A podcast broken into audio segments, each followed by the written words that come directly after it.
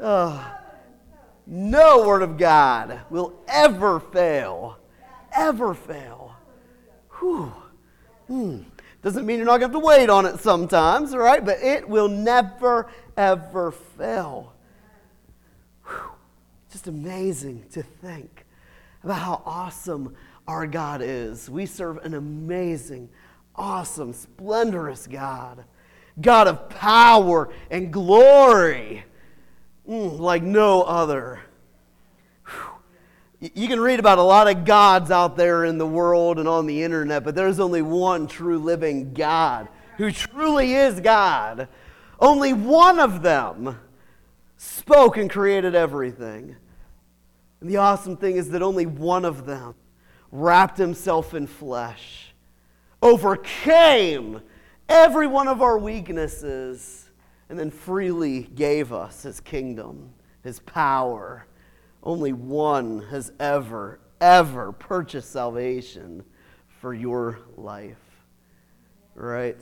Jesus Christ. There's no one like him. Jesus the Christ. it's not his last name, by the way, if you, if you knew that. It's a, it's a title. He is the Savior, the Redeemer, the Restorer, the Healer, the everything. I mean, just everything. Everything. And you just think about that reality that when He spoke, everything was created.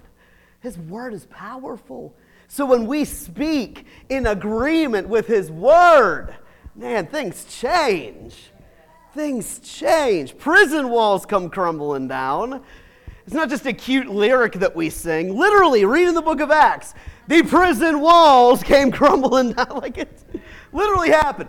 Paul and Silas, it was Silas, I think, right? They're just sitting there, they're just singing their praises, their hymns to God. They're in prison singing praise, and the next thing you know, everybody's delivered. The whole jail, the wall. Your deliverance is not just for you, it's for all those around you too. The Christian faith is a public faith that no one can shut up, right? No one can stop it. Whew. There's some prison, prison doors flinging open. I guess I should correct my theology there. The prison, the walls didn't come down, that was Jericho. The prison doors flung open. They were set free. And the jailer who was about to commit suicide because he knew it was going to mean his death one way or another, even he was stopped in time and set free. How good is our God? He doesn't want anyone to perish. He wants everyone to be saved. He wants everyone to repent. To repent just means to think the way that he thinks, to see the way that he sees. The church has given that word repent such a bad name in, in the world. You know, I, I, have I've gone to, you know, I just, you know, we went to a, a, a Comic Con not long ago, you know, and you got the, the good Christians out there with their, um, you know, because and there I am. I'm, I'm dressed like a, um, a sand person, you know. I'm like, you know, anyways. and those people, they got their signs and their bullhorns and they're yelling at me to repent. And it's like, but I, I, I just, I already repented. I'm just, I'm just having fun. It's, it's nothing evil, I swear. But man, that word repent has, has such a negative connotation, but it's so good. It is so good. It's just to, to, have the perspective of God, to see yourself the way He sees you, to see the world the way that He sees it, to see your circumstances the way He sees it. Because if we saw things the way He sees them, we wouldn't fear, we wouldn't fret, we wouldn't be overcome by our circumstances. We would overcome our circumstances, right? We would speak the Word of God, we would prophesy to those dry bones in every hopeless situation, and it would come to pass, right? And Eden Joy's living proof of that. You know, what may have been impossible, not with God, right? It is possible. And it is a reality that you can literally behold here soon. a reality. But what I love about God is that, you know, He meets us where we're at. He, is not afraid of sin like, like some of you are afraid of the coronavirus. He ain't afraid, he's not afraid of it. He's not afraid of you in your sin. The fact that it is a theological fact that sin separates us from God, but it is not God who moves. It is us who chose to move away from Him. That's sin, you know? That's what it means. We, we moved away from His plans, His purposes, His will. But He pursues us even in our sin. He meets us where we're at, and He loves us so much that He forgives us and He gives us grace and He gives us mercy and He empowers us. He takes us by the hand, literally, and takes us out of our sin and into the promised land. I mean, He just, He does that. And it's not because of us, really, it's because of Him. It's His nature, it's His character, it's who He is. He can't help but do it because that's who He is. It has nothing really to do with us aside from His great love for us, right? All that we are is a product of God's grace. It's not me, it's nothing I can do, it's all what He has already done. He wants to do a work in us and through us so that we can reach our full potential. He knows why we were created, and it is for so much more than what we're living for. And it's not just so that we can reach our full potential, but so that others around us can reach their potential as well. There's a lot that we can learn from our past mistakes, right? I can look back on my life and be like, yeah, I shouldn't have done that. Definitely shouldn't have done that. I don't know what I was thinking hanging out with that person. You know, you can look back at your past mistakes and you can learn from them, but there's a, a far better way of doing it. We can learn from mistakes of others, right? Successes of others right? I bet Tim will never ever go out that tractor pushing uh, trees around without looking up first, right? I'll learn from his mistake because I don't have the. My angels quake that they have to push something like that away from me just in time, you know?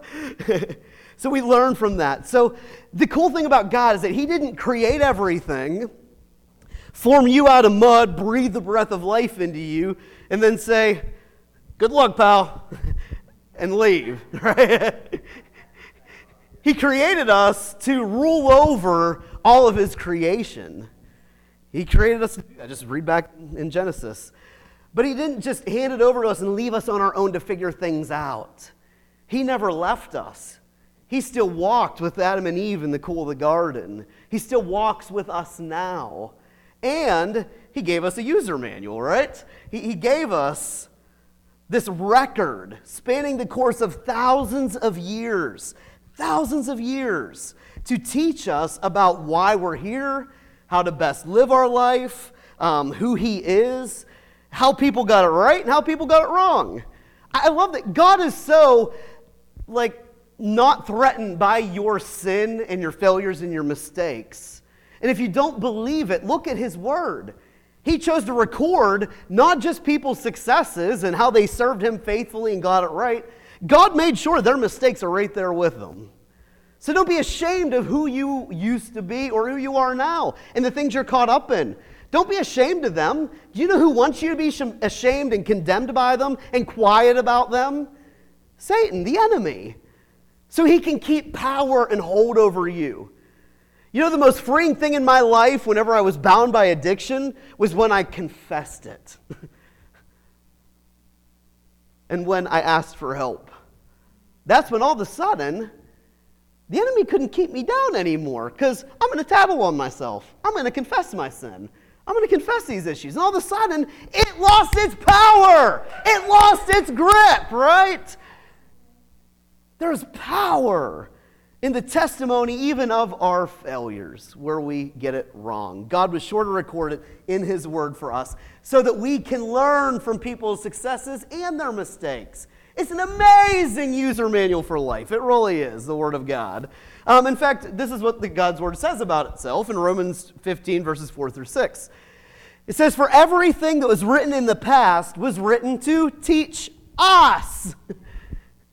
That's why it's all recorded. That's why God translates it into thousands of languages. That's why God made sure that, yeah, there's differences between modern translations, but the message doesn't change. What He wants to convey is unchanging, okay? So don't get tripped up in all these different things. We can debate and argue them, but who really cares as long as you're reading the Word of God, you know? Find the translation that works for you and get it in there.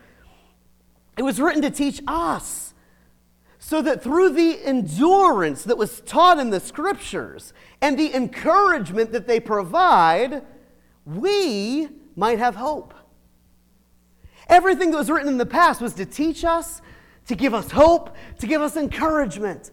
That's what the Word of God is designed to do. The scriptures give you encouragement and give you hope. It's not over yet. God's not finished. Look at how they screwed up. Look at how they got it wrong. Look at how God told them to do this and they didn't do it. it but yet, that wasn't the end of their story, right? The only guy's story who ended um, that, that comes to mind right now, I'm sure there are many, is Jonah. I always want to know what happened to Jonah. I mean, talk about a thick headed, boneheaded guy, even when he reluctantly did what God is calling him to do, and he saw revival break out in an entire nation, he was still waiting for him to burn, right? Don't know how his story ended. I, I hope that he turned back to God and just saw the goodness of God, right? Just saw how good he is. Then it goes on to verse 5 here. That was only verse, verse 4 was good. I mean, we're going to continue on here. Verse 5. Woo! Love the Word of God. May the God, this is sort of like a prayer then, may the God who gives endurance and encouragement give you the same attitude of mind.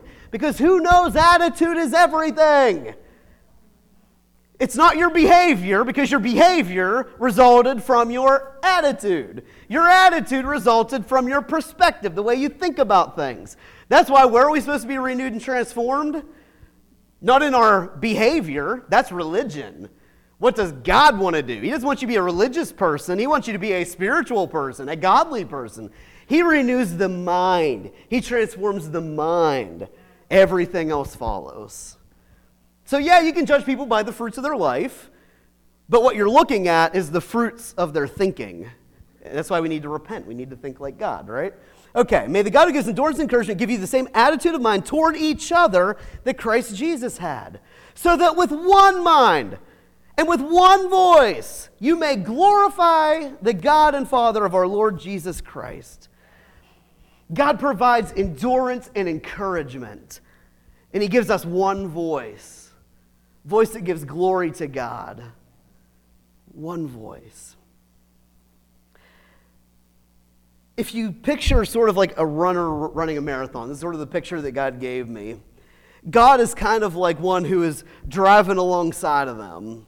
And he's given them direction so that they stay the course. He's given them guidance on how to run the race. He knows what's ahead of you. He knows there's this huge hill coming up. Okay, slow down, pace yourself. You're going to need to rest a little bit while you're running because you're going to need strength ahead. He tells you how to run the course, not just where it's heading, but how to run it. He is one that provides encouragement when the road gets rough, water when we're feeling dry, healing when we get injured, and everything else that we could possibly need to run the race well. He is with you and He is for you. You know, uh, Daniel and his buddies, uh, Rack Shack and Benny, I'm sorry, I'm so veggie It's, it's sad. I'm mixed about Veggie Tales, and our kids watched it all the time, and now I got Veggie Tale theology in my head, and I'm like, that's not really how it happened. Wait a second. Speaking of last week, that, that whole Benny in the Wall thing, that looked an awful lot like uh, Monty Python and the Holy Grail. When, when the peas were shouting down, what do you think, Nate? Think there's a conspiracy there? You think that's what they were mocking? Anyways, I, I, I rabbit trail. but when they got tossed in the fire, there was another one there with them, wasn't there? So they didn't even smell like fire. A hair didn't even get singed. He is with you and for you. That doesn't mean you're not going to go through turbulent times. Doesn't mean you're not going to get discouraged and feel like giving up. He is there to encourage you, to give you endurance, to give you hope, to give you everything you need to run the race well and to finish. We need to be finishers in the kingdom of God, not ones who start running and then, oh, this is so, this is so hard. I'm done. Just, I give up, you know. I'm, I'm not flexible. I can't do this, you know, whatever.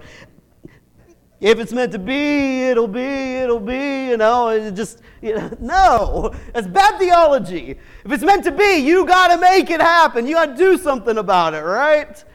God will guide and direct you and equip you and encourage you, give you everything, but you got to do it. You got to run the race. And that's the, the question, the challenge this morning. God is speaking out all these things, but are we listening?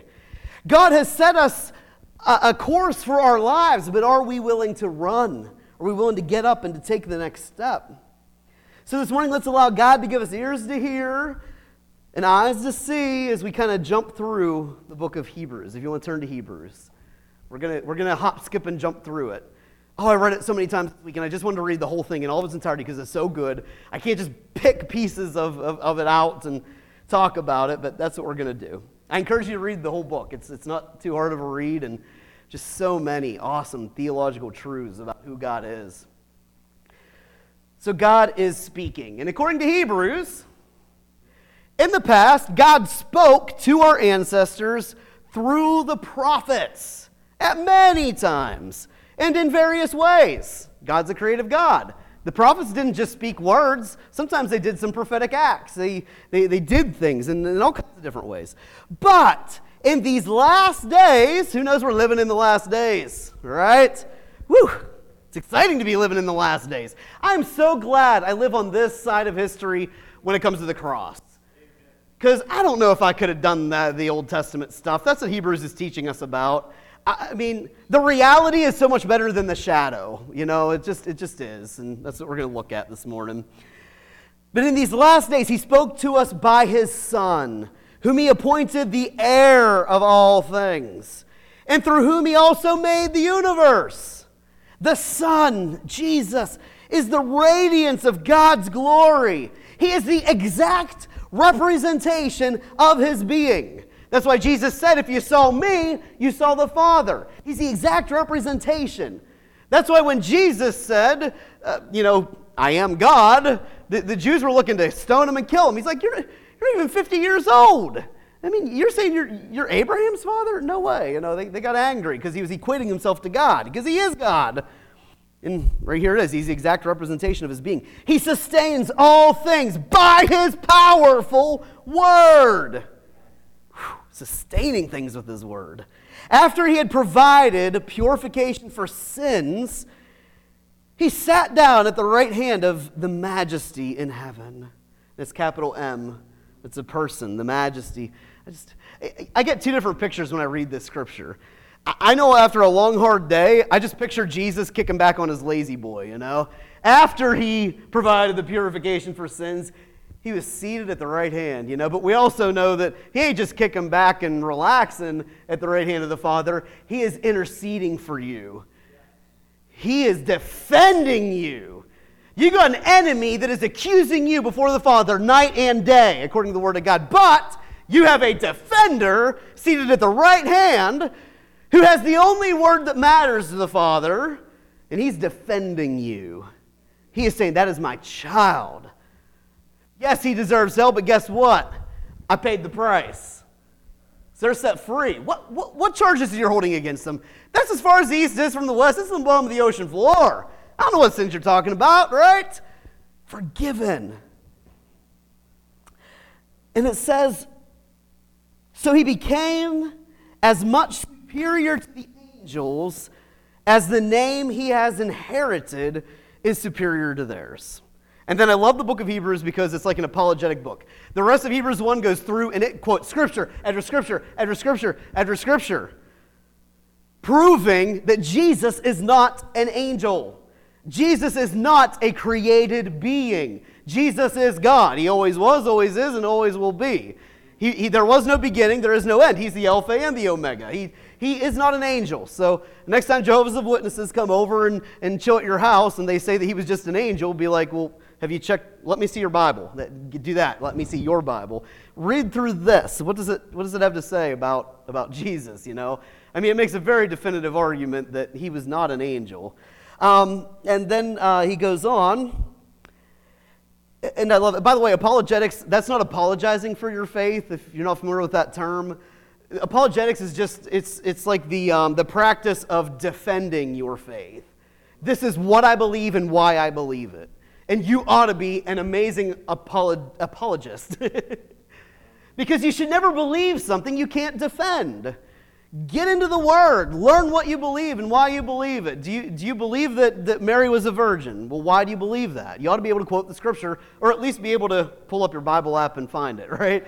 You know, be able to defend what you believe. And I digress and continue on. Anyways, then we're going to skip ahead to Hebrews chapter 2 we must pay most careful attention. Okay, God's speaking, but are we listening?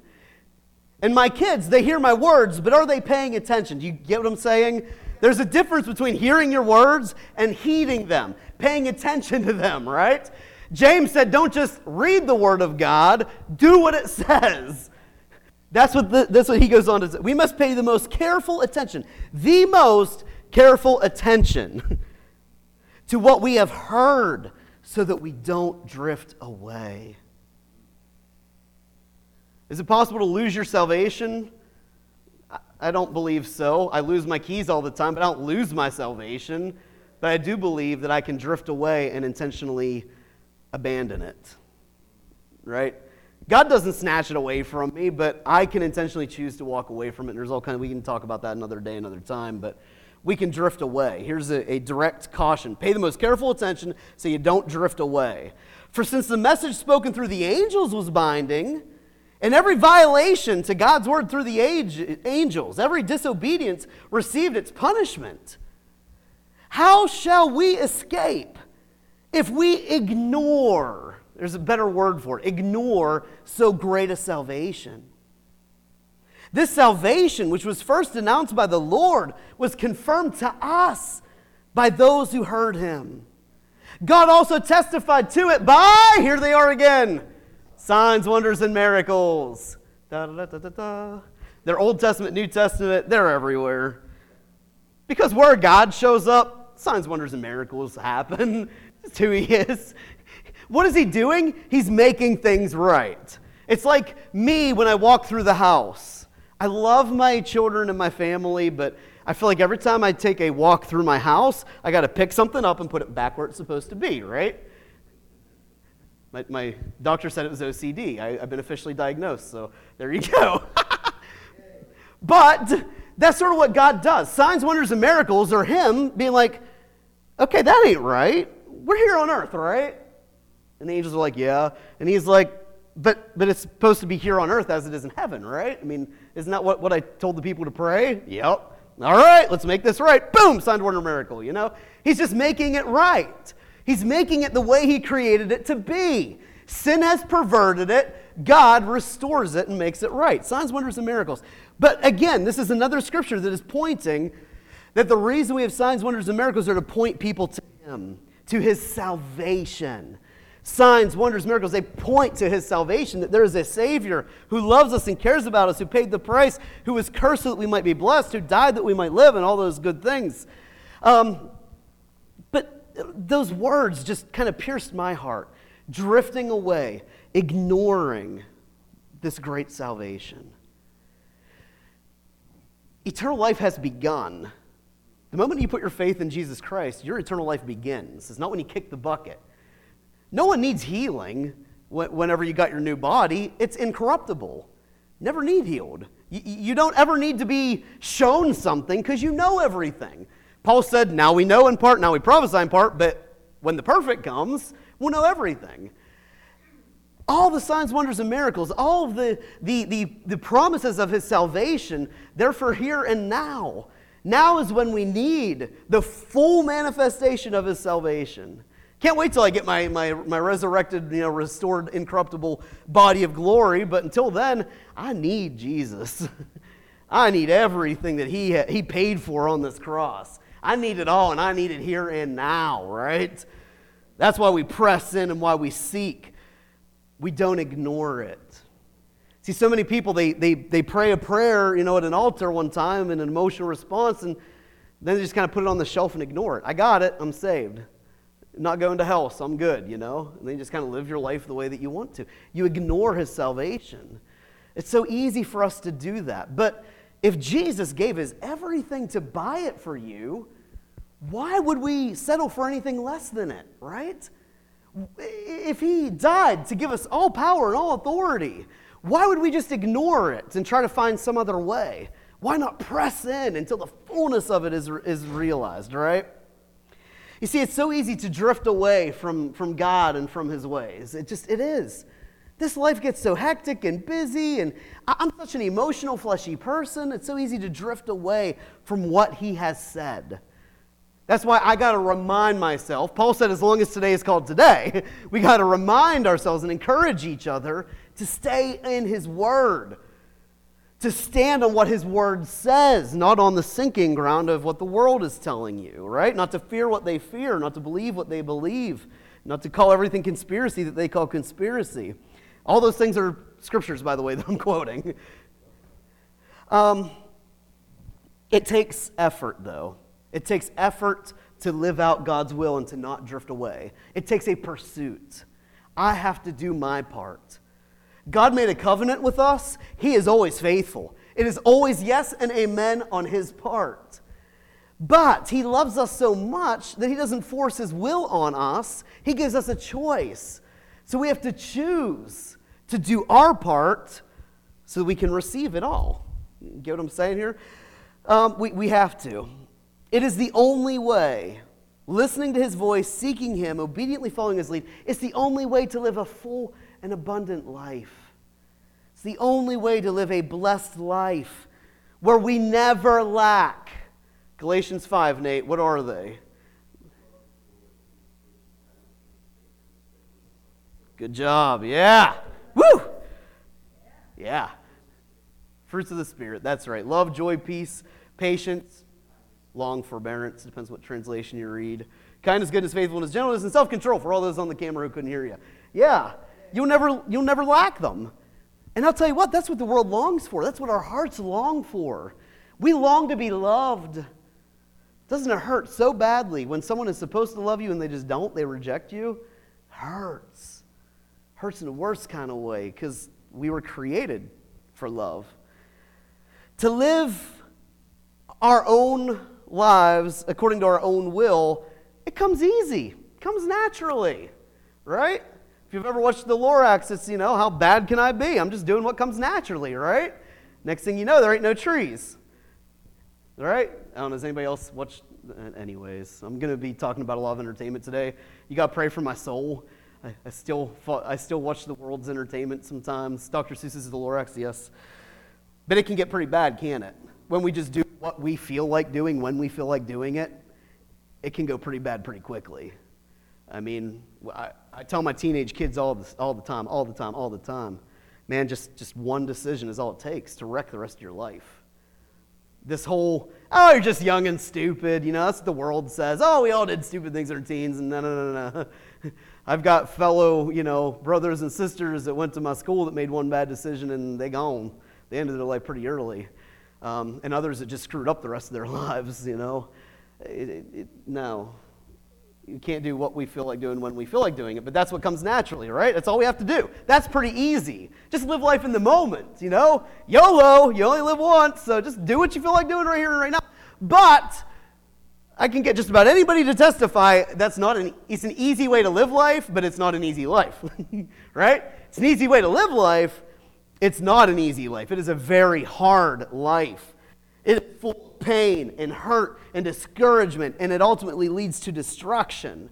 According to Galatians 5, living according to the flesh, it leads to all kinds of nasty stuff, right? It's one that's full of sexual immorality, which seems fun in the moment, but it leaves a lifetime of heartache and destruction behind you. Impurity, idolatry, witchred, uh, witch, witchred. I combine witchcraft and hatred. witchred. it's, a, it's, a, it's a new spiritual battle we got to be fighting against. we just cancel every assignment of witchery, you know, witchcraft and hatred. oh my, discord, jealousy, fits of rage. Anybody ever struggle with fits of rage? I never, I never go into fits of rage, do I? Ever? yeah. Guess what? That ain't a spirit led event. Whatever's happening in that moment, you ain't being spirit led. And I got to remind myself of that, you know? This, this isn't the way God wants us to play out. Selfish ambifi- ambition, dissensions, factions, enviness, drunkenness, orgies, and the like. The point is, any life worth living, any life of ease takes work, takes discipline, it takes effort. And I remember me and Becky, we would always remind ourselves when we had three toddlers that were still running around in diapers and bottles and oh my goodness, you know. We kept reminding ourselves when it's like, Are you going to discipline them or do I have to? You know, because we were so tired of disciplining our kids that we just didn't even feel like doing it anymore. And we kept reminding ourselves, you know what, though? When they get to their teen years, we're going to be glad we did this, right? And now that they're in their teen years, we're so blessed. Our kids are amazing. The things that we struggle with is nothing compared to what their friends' parents are struggling with, you know.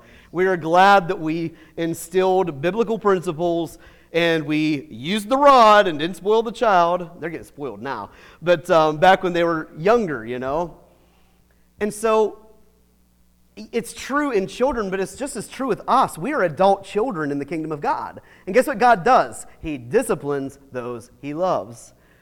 If we would just listen to discipline, it's not easy at the time, but if we listen to it and allowed ourselves to be taught by it and instructed by it, we would actually live easier lives in the future. It's worth it. It's worth the effort, right? It takes work, it takes intentionality, but the reward is well worth it in the end. Well worth it. And to be completely honest, God does all the hard work for us. We are such spoiled children. I mean, think about it. Everything that God calls us to do, we whine about it and moan about it, and we say it's so hard. But honestly, all that it is is just yielding to the Spirit.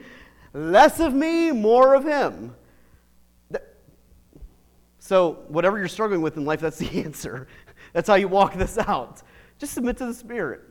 Just let yourself be crucified, die, so that you might live. Crucify this flesh, get rid of it, and just let the Spirit take control of your life and live it. That's the answer. That's the solution. It sounds so easy, but man, is it so hard to walk out, right? Because my flesh doesn't agree with the way God does things. You know, his, his thoughts aren't my thoughts, his ways aren't my ways, but they're so much better. And that's what we got to remind ourselves to let this happen. Then we continue on. Um, you know, what is really cool about our God is that what He is calling us to do, not only is it not too difficult for us, He already did it. He literally did it in the flesh. Hebrews chapter 2, verses, I'm going to skip around again for time's sake we see Jesus. We see Jesus who is made lower than the angels for a little while. Okay, so get this picture. He was above the angels beforehand. He chose to humble himself, wrap himself in flesh, become even lower than the angels, because there's a hierarchy of authority and, and government in the kingdom of God.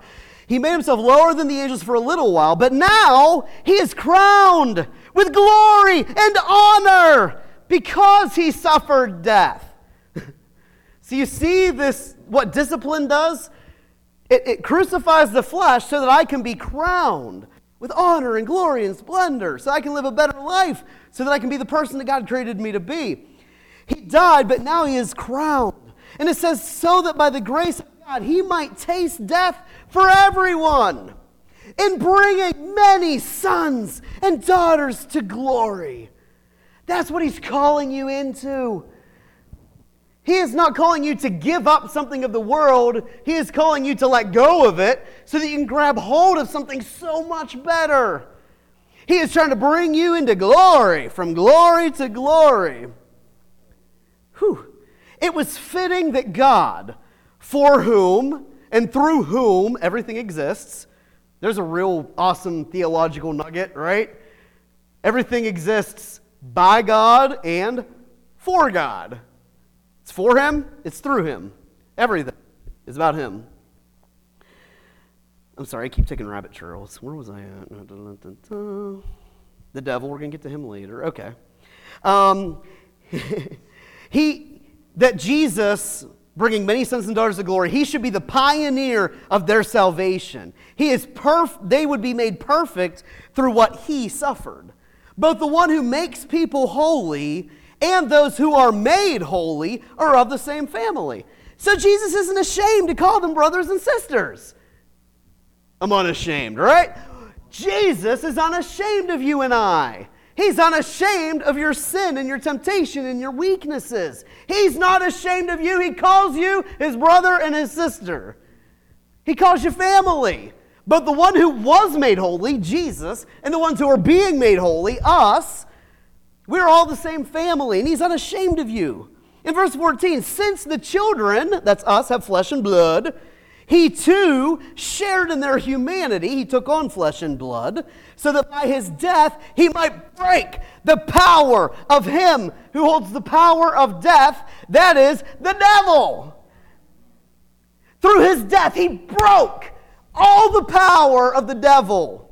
He broke it. You can't say the devil made me do it anymore because that power has been broken. You are no longer a slave, you are a child of God. Right? I can rise up above the power of the enemy. Death ain't gonna hold me down. Worry, anxiety ain't gonna hold me down. Right? Yeah, I'm sorry. It's starting to get a little dry in here. Not only did he break the power of the devil, but he freed, in verse 15, all of those whose lives were held in slavery by their fear of death. You don't have to be afraid of dying. It, this sounds perverted sometimes, but I can't wait to go home. I can't wait to die. I'll, I'll take the rapture instead, but whatever. I win. I win. I can't lose. Do whatever you want to this body. I'm going to get a resurrected one, you know? I mean, I win no matter what. That should be the perspective of a Christian. Homesick. Not that you want to die, and trust me, I, I, feel awful. I've sat with some people in nursing homes, and they were believers, and they just wanted to die. And it wasn't because they were like depressed and everything. It was because it's like, what am I doing here? I just want to go home. I just can't wait for it, you know? Oh, that should be our faith.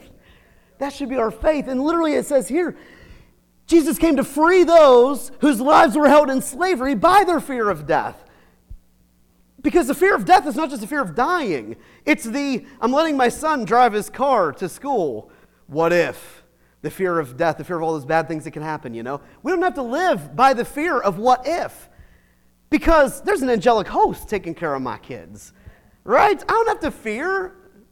Trust me, I'm going to have to listen to my own preaching here in a few minutes. I don't have to fear. I'll be afraid. When I see the phone ring right after they leave, Oh, they just forgot something. Not, oh boy, he's in a ditch. I better go get my keys, you know? you don't have to live in fear. Okay, I'm, I'm getting sidetracked again. For surely, verse 16, surely it's not angels that Jesus helps, but Abraham's descendants. And we were engrafted in, by the way, right? Romans. We were engrafted in. We are Abraham's children. Father Abraham had many sons. Many sons had Father Abraham. I'm one of them, and so are you. So let's all praise the Lord, right? Right? We are children not by blood, bloodline, but we are children by the blood of Christ, bloodline. We are children of God and grafted into the promise of Abraham. In verse 17, for this reason, for this very reason, Jesus had to be made like them. He had to be fully human in every way, in order that he might become a merciful and faithful high priest in service to God that he might make atonement for the sins of his people. Because he himself suffered when he was tempted, he is now able to help those who are being tempted. He's a priest, he makes intercession. God himself is a priest, and you'll find out later in the, in the order of Melchizedek, not in the order of Abraham, the eternal priesthood. Whew.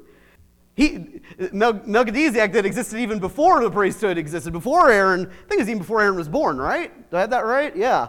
Yeah, because it wasn't Abraham who came and gave a tenth of everything to him. Like, oh, just so cool. I just love it. Oh, I love the kingdom of God. It's so exciting to dig in. But here's the deal Jesus can completely relate to you. He's not ashamed of you, He's not embarrassed by you. There's nothing you can go through that He hasn't went through. He has been there, he has done that, he has been tempted in the same way. He personally dealt with it. However, he successfully overcame it all. He lived a sinless life that none of us ever could. Sinless. God became flesh and dwelt among us. Then he paid the penalty for sin, which he was innocent of. If he had to take on the cross for the punishment of sin because he was a sinner, well, then he paid his price. He didn't owe it.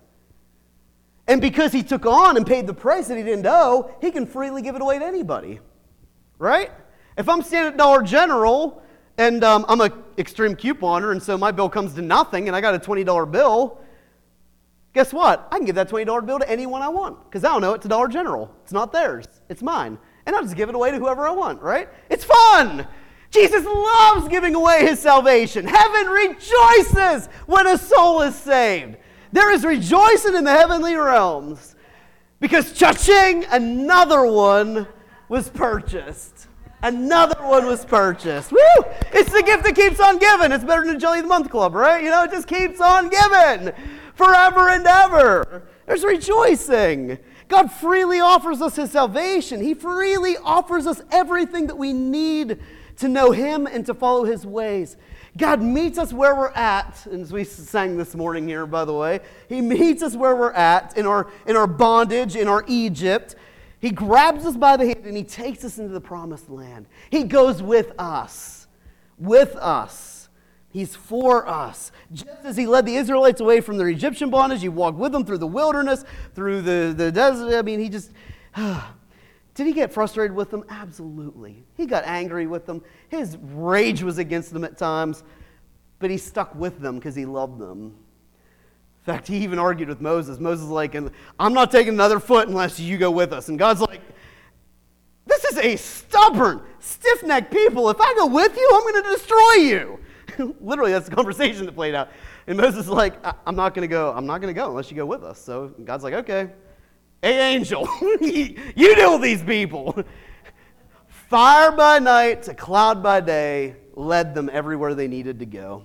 Gave them rest when they needed rest. When they needed a drink, boom, straight from the rock. You know, I mean, he just took care of them everywhere they went, and he will take care of you too. He offers us today to lead us into his promises no matter where we're at right now. God is speaking, but us, are we listening?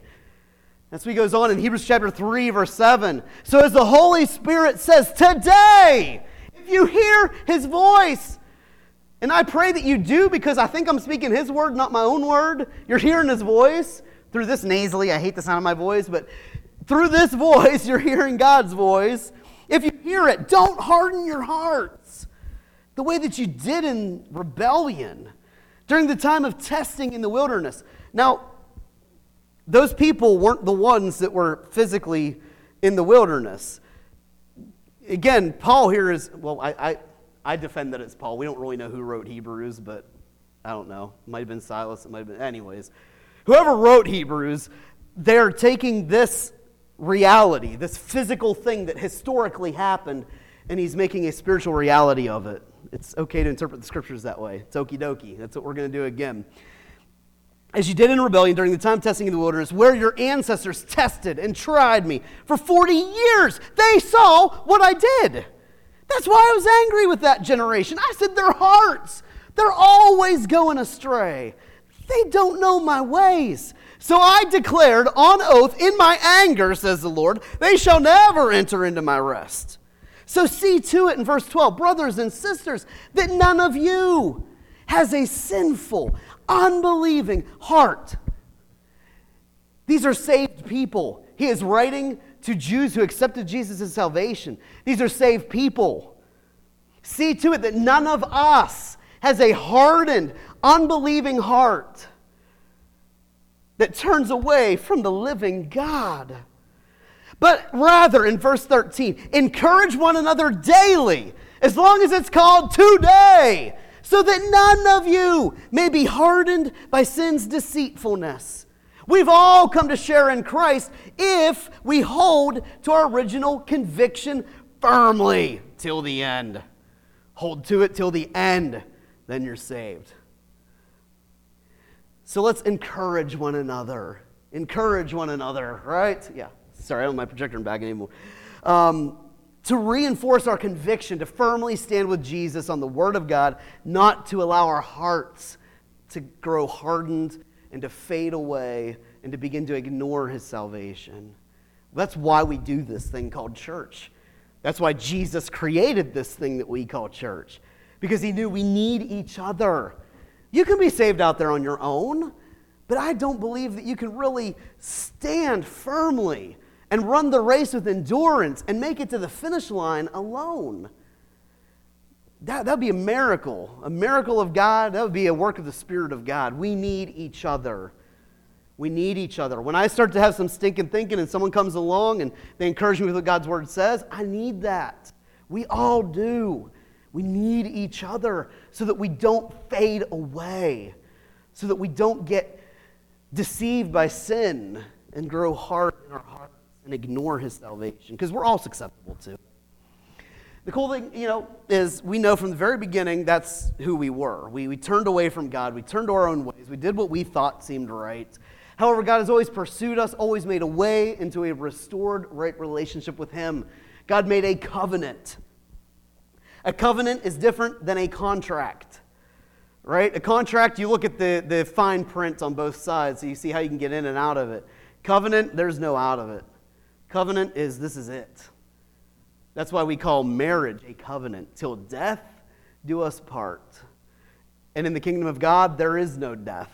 I mean, this body dies, but we don't die. We live forever and ever and ever. And guess what? Even when you're not saved, here's a real theology brain trigger for you. Even when you're not saved, this body dies, you get a new body too, designed for eternal torment forever and ever and ever in the lake of sulfur, burning the burning lake. So everybody gets to live forever. I'd rather live in heaven. I, man, I'm up here sweating. I don't like heat. I, I like fall. It's my favorite season. You know, you can throw on a hoodie if it's a little chilly, or otherwise you can just walk around, you know. Uh, anyways, I'm not for that heat stuff, so I can't imagine that. I mean, the, the, the, guy, the guy was begging for just a cup of water, right? You know, go tell my brothers, you know. So they, he's like, you know what? Even, even if the Son of God comes, they're not going to believe him. Lord, forgive us for our stubbornness, our hard hearts. Okay, so God made covenant with his people when they were freed from Egypt. He took them out of their bondage. He said, Okay, here's the deal. I'm making a covenant with you. Today, here and now, I'm making a covenant. And he created this place on earth where people can be forgiven for their sins, this system of forgiveness. The shedding of blood, which was animals. By the way, he did that back in the garden too, and Adam and Eve sinned, right? Shed the blood of an animal to cover their sin and shame um, you know, is nothing new. He, he created this whole system by bulls, rams, lambs, pigeons, doves, you know, this whole system of forgiveness where um, there's a prescription for every sin that you sin. And um, eh, we can go on in detail about that, but I'm not for today. We're already over time for time's sake. Um, but he created, he had Moses create this very detail oriented place here on the earth that was a shadow copy of heaven where his presence dwelt with them, where they could go and worship him and meet with him. And in fact, the place where his literal presence dwelt on the, the mercy seat is called the Holy of Holies. Only one person was allowed to go in there once a year. It was just a holy place that nobody was really worthy of going in. There's this whole thing they had to go through to, to purify themselves before they could enter in.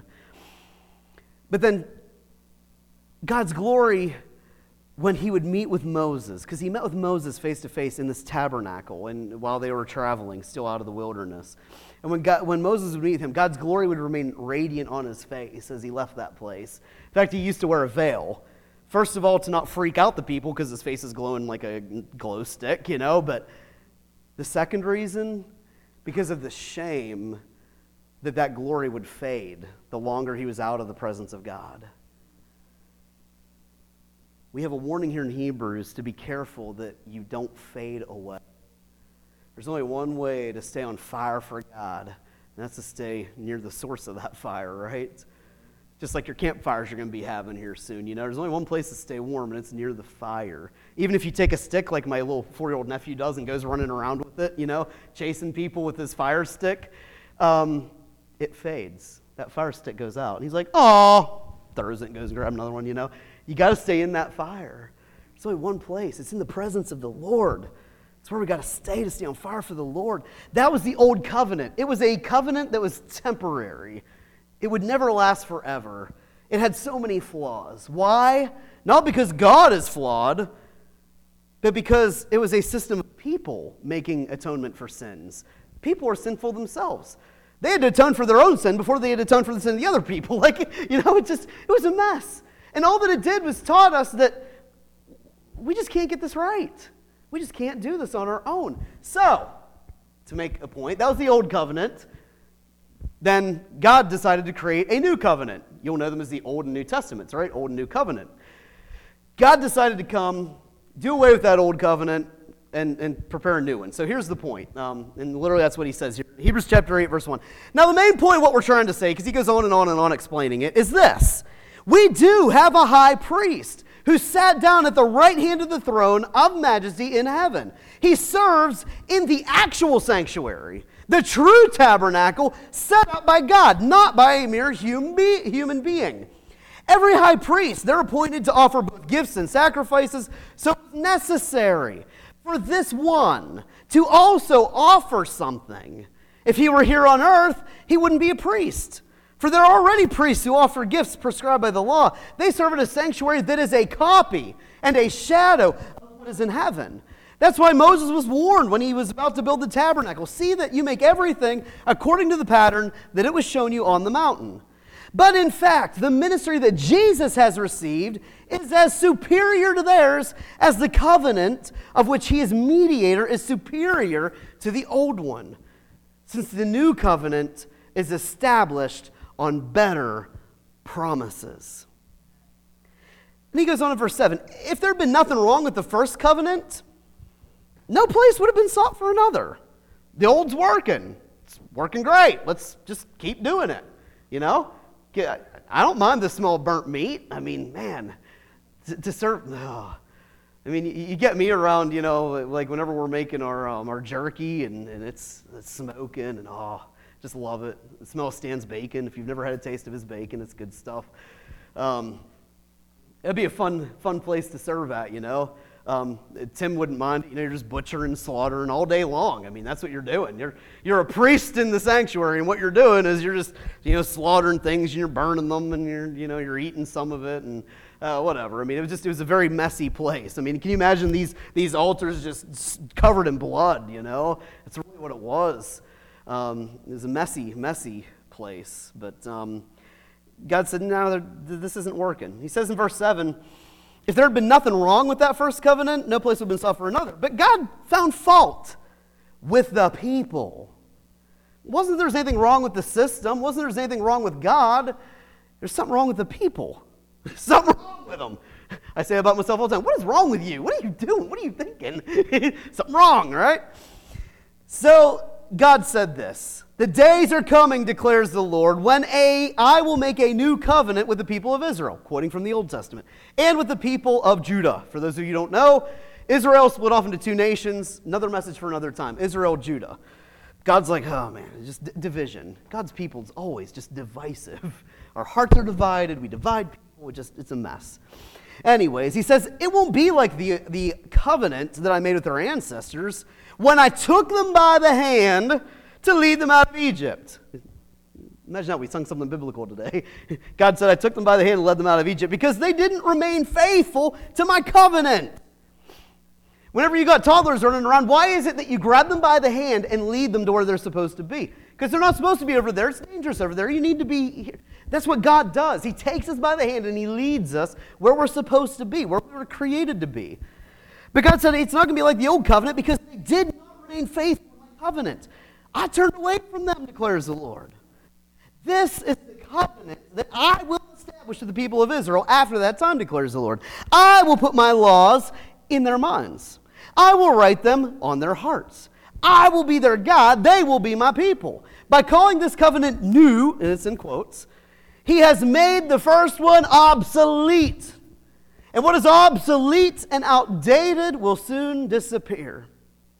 But Christ came as a high priest of good things that are now already here.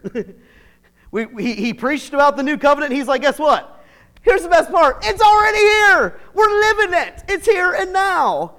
He said he went through the greater, more perfect tabernacle that wasn't made with human hands. That is to say, it's not even a part of the creation. He did not enter by the means of goats and calves. He entered by the most he entered into the most holy place once and for all by his own blood, thus obtaining eternal redemption. Let the redeemed of the Lord say so. We're redeemed, right? I am redeemed. Redeemed by the Lord. I'm, I'm, I'm finishing up here. I can tell until it's long and dry, but it's all right. We're going to close up here with some good stuff. All right. New covenant. Um, bum, bum, bum, bum, and dun, dun, dun, I lost my place again. The blood of goats and bulls, the ashes of heifers sprinkled on those who are ceremonially unclean, it sanctified them so that they were outwardly clean. How much more then will the blood of Jesus, who through the eternal Spirit offered himself unblemished to God, cleanse our consciences from the acts that lead to death, so that we may serve the living God. For this very reason, Christ, in verse 15, is the mediator of the new covenant, that those who are called may receive the promised eternal inheritance. Now that he has died as a ransom to set them free from the sins that they committed under the first covenant. You see, the Israelites, they experienced the shadow, right? They experienced the shadow. We experience the reality. They saw a copy, a shadow. They played house. It's like whenever your, your kids are playing in the little play kitchen, you know, like back in Susie's area, and they bring you some plastic food, you know? That's what the old covenant was like. They were, they were kind of practicing and playing. It wasn't that it was pretend. I don't want to, I don't want to negatively, I mean, it was, it was critically important what they were doing. I, I don't want to downplay it, but do you, do you understand what I'm saying? It wasn't the reality.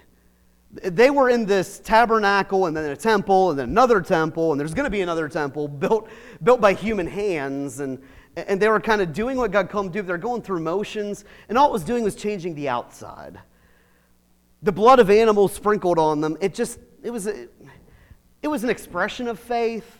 It was always done by faith, but it couldn't really clean them.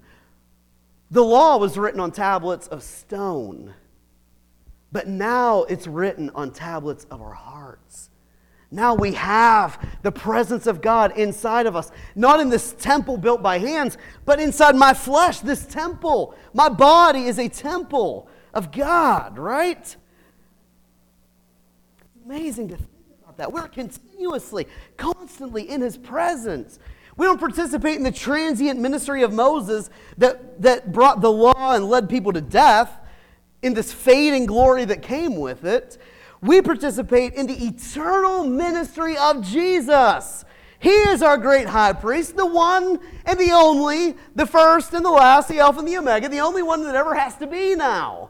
He's the priest inter- interceding on my behalf. His blood covers me, not externally so that I act religious and do and say the right things, but internally so that my mind is transformed and renewed, so that I know the mind of Christ, so that I know the heart of God, and I can live in accordance with it. Transformed from the inside out. We participate in eternal ministry that brings righteousness and life, and it goes from glory to an ever increasing glory, right? From glory to glory. Right now, we are going to participate in what Jesus gave us to remember the new covenant communion.